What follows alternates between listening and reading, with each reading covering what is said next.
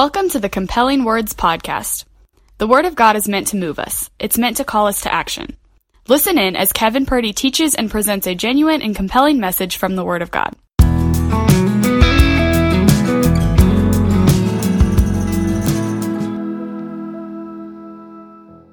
Have you ever heard someone say, well, he can't even walk and chew gum at the same time?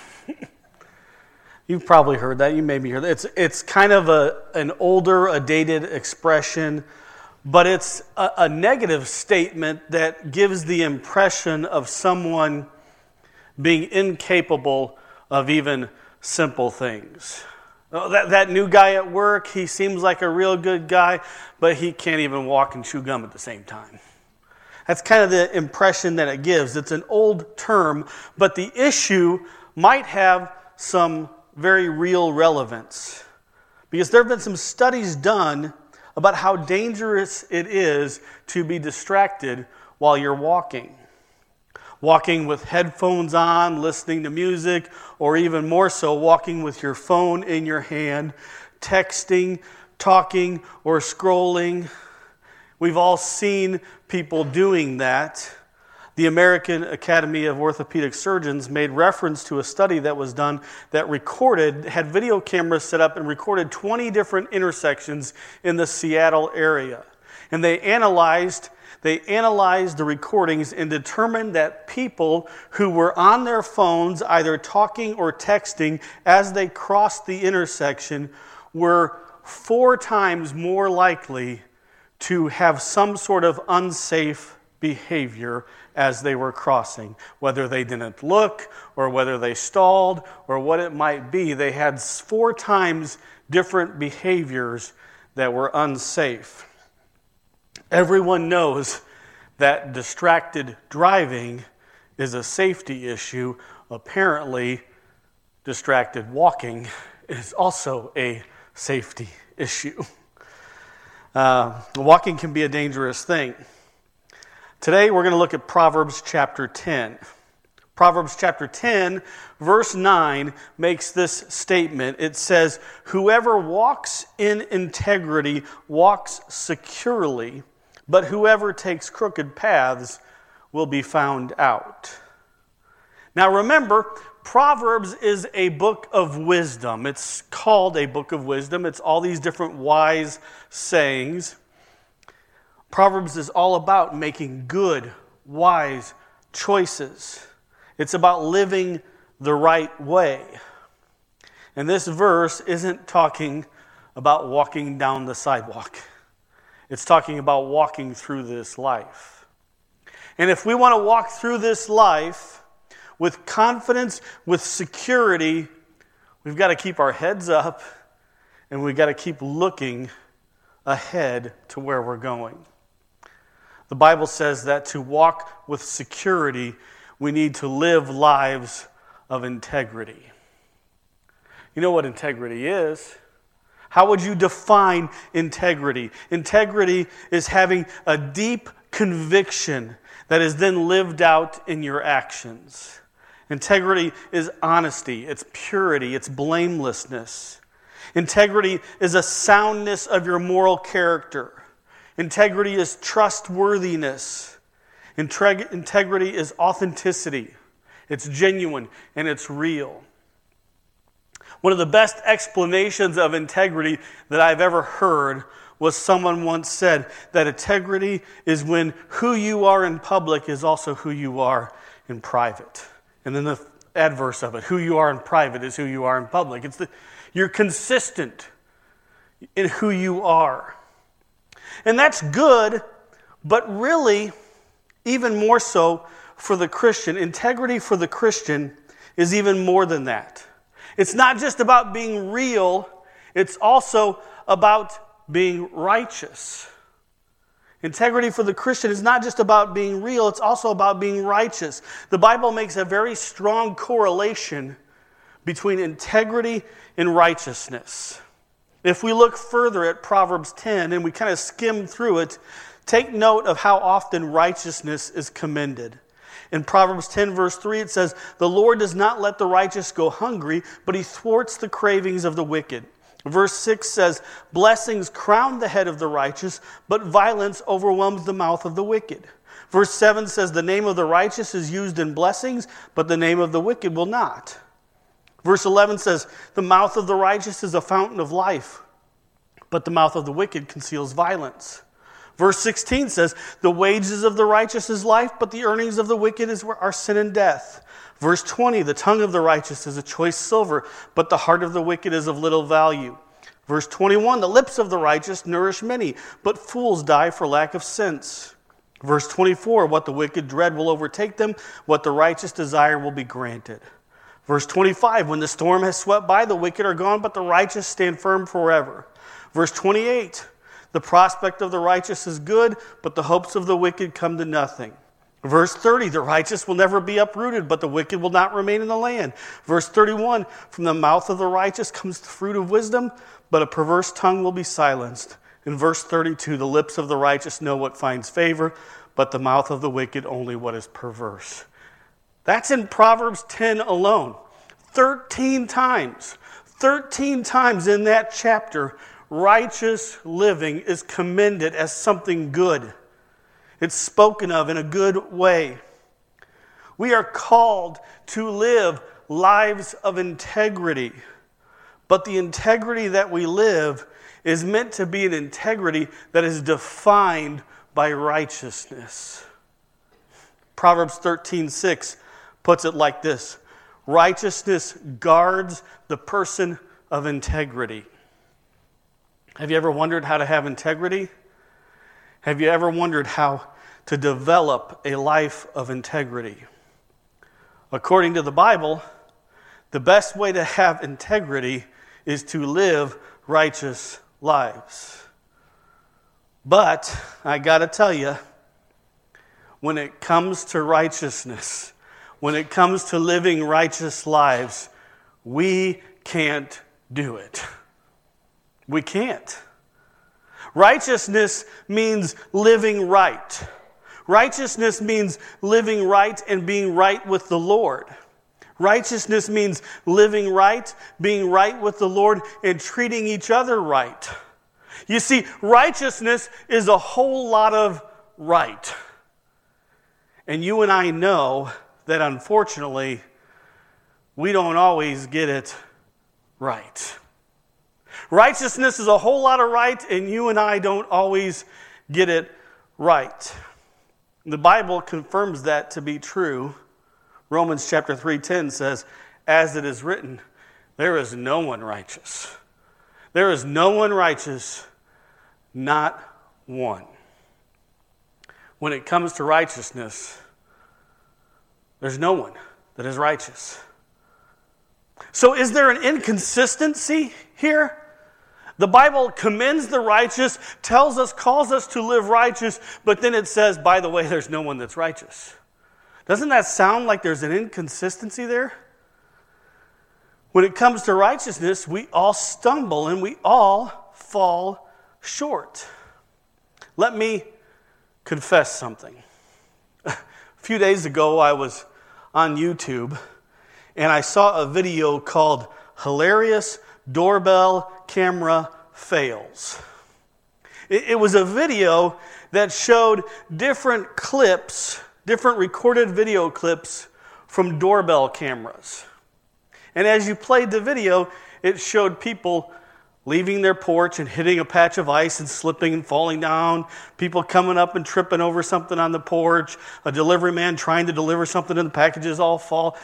There was a lot of funny stuff. And my confession is that as I watched that, I laughed. I laughed pretty hard. I don't know why. I mean, why is it so funny to watch people falling over? I don't know why that's so funny. It is, though. Maybe it's because all of us have done it. All of us have fallen down, slipped on something, tripped over something. So maybe it's funny because we can all relate. And it's not really a big deal unless someone gets hurt. If it gets, someone gets hurt, of course, that's not as funny. But when we, it's not a big deal when we don't get hurt. But when we stumble when it comes to living right, in living the way that God created us to live, well, that's a big problem. James chapter 2, verse 10 says, Whoever keeps the whole law and yet stumbles at just one point is guilty of breaking all of it. You see, we can do our absolute best to try to live right. We can do our absolute best to make the right choices, to live the right way. And if we mess up and stumble at just one point, well, then we've fallen short. We might get to a point where we live pretty clean lives overall. We may be quote unquote good people, but inevitably there will be a moment when we stumble, a moment where we fall. Think about it. How long have you lived as a Christian?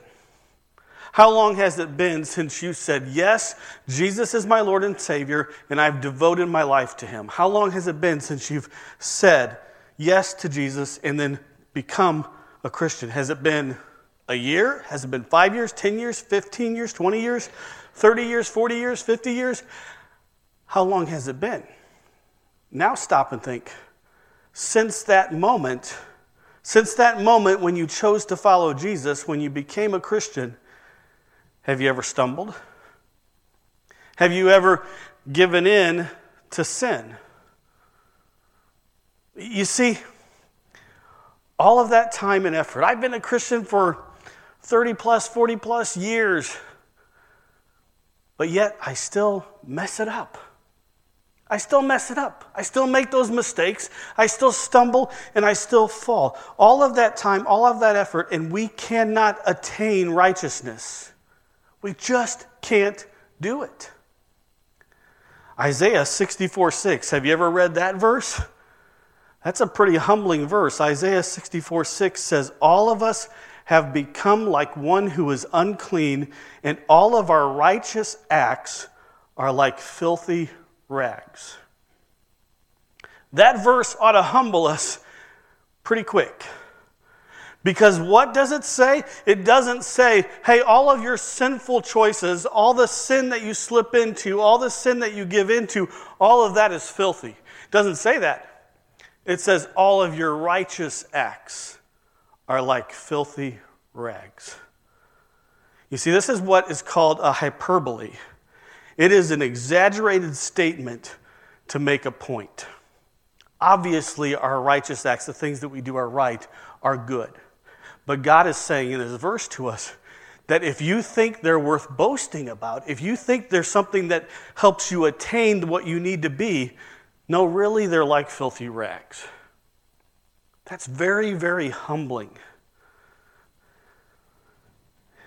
If every good thing we did was represented by a block, a, a, a, block of wood or something, imagine every good thing that you have done is represented by a block and you could stack them up, good deed upon good deed, block by block. We could do all the good that we could possibly do. We could give all that we have to the poor. We could carry our Bible wherever we go. We could memorize large portions of the scripture.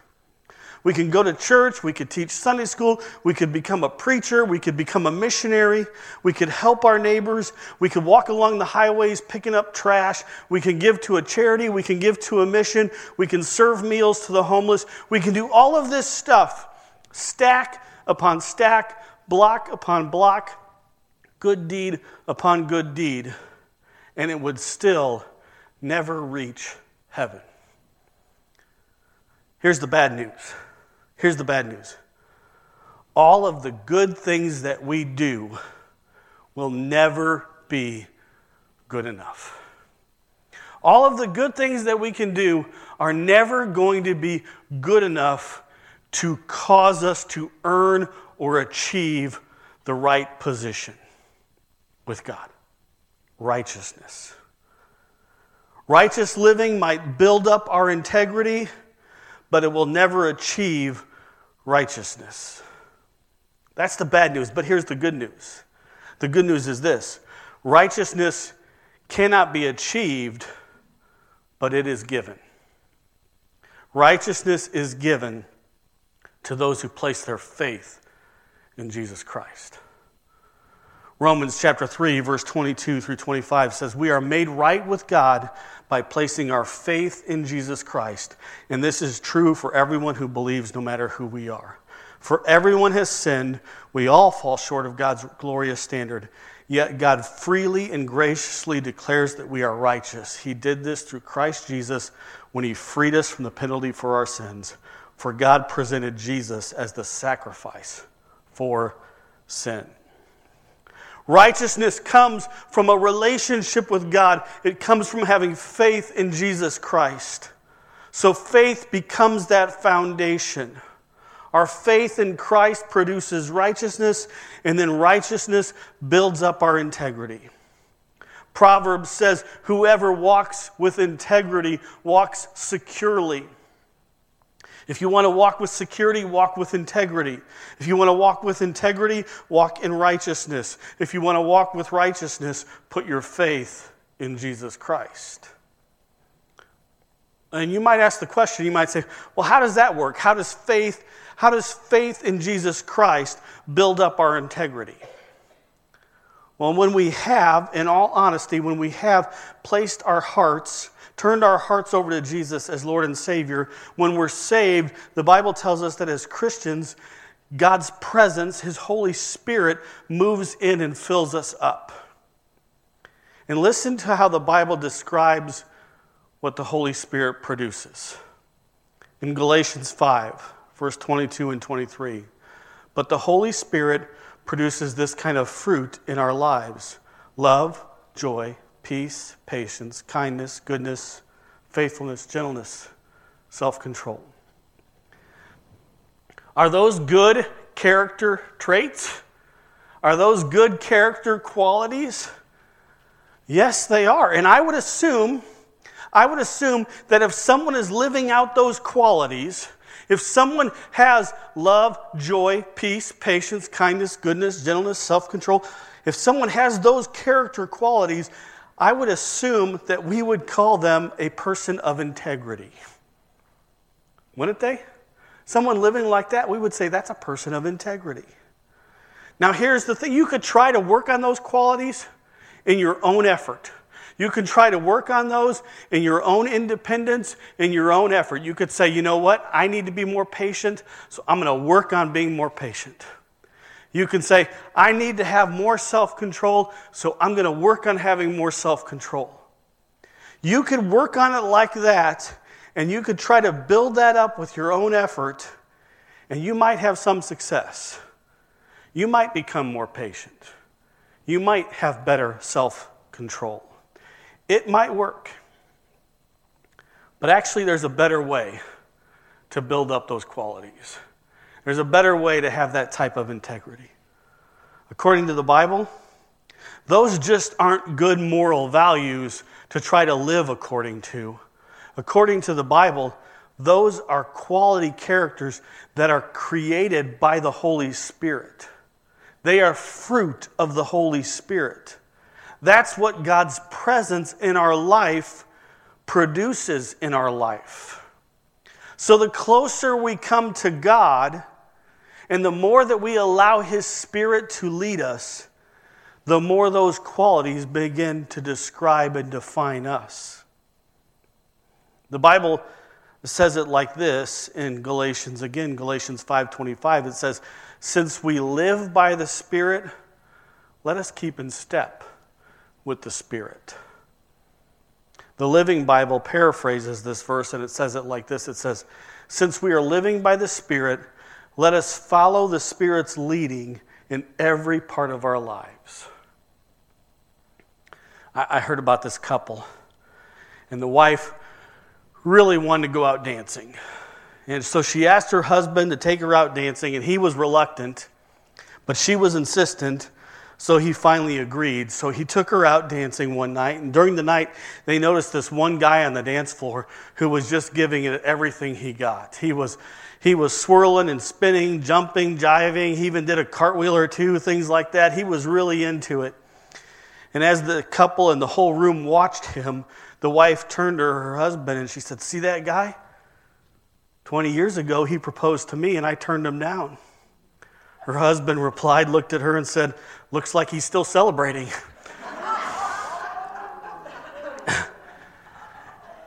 Have you ever tried dancing with someone? Now, I'm not talking about, you know, the slow dance at the prom or the slow dance at the wedding reception where you just kind of stand there holding each other, swaying back and forth.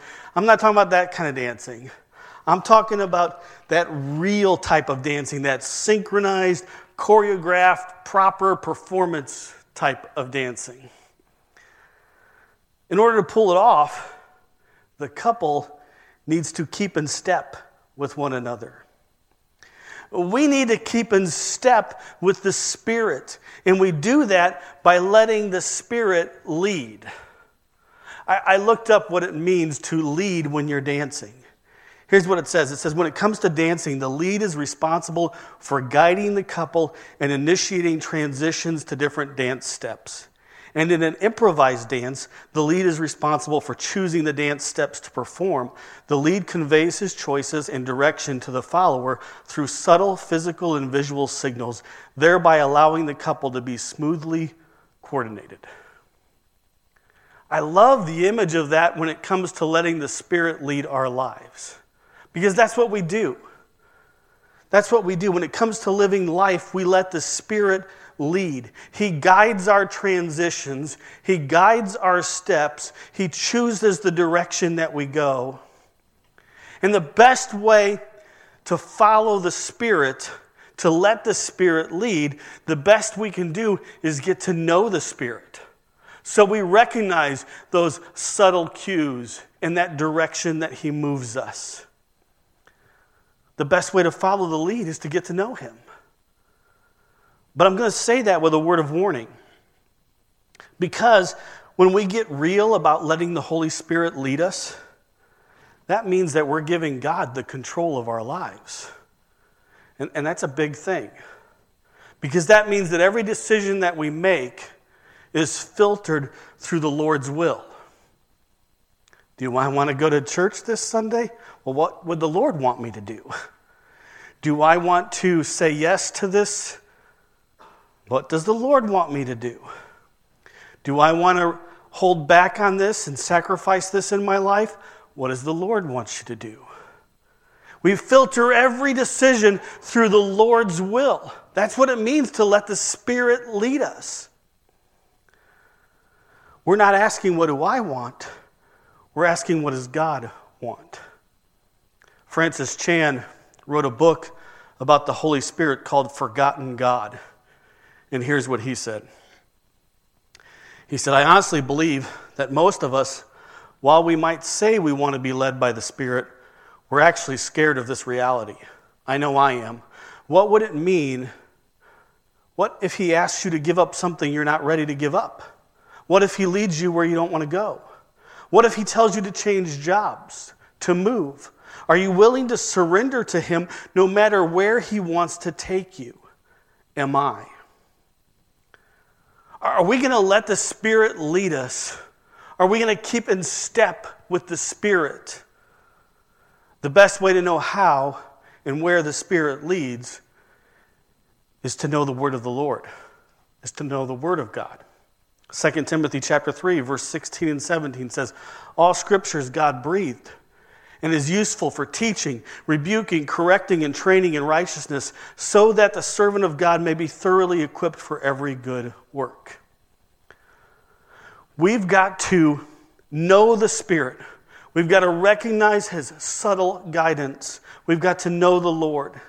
And we can only know the Lord by spending time in His Word, by reading, studying, and being with His body, the church, taking time to pray and commune with the Lord.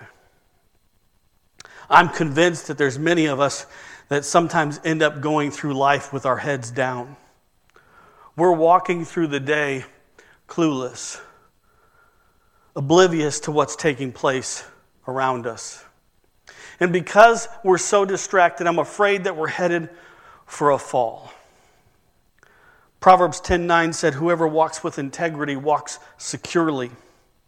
Integrity comes from a righteous life. A righteous life cannot be earned. It's given by God through faith in Christ.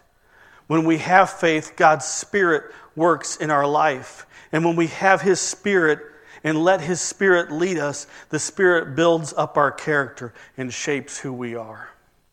People known for love, joy, peace, patience, goodness, kindness, faithfulness, gentleness, self control. Don't walk through life with your head down. Don't get distracted by the things of this world. Keep in step with the Spirit. Thanks for listening. Please take a moment to rate this podcast. May the Word of God be living and active in your life.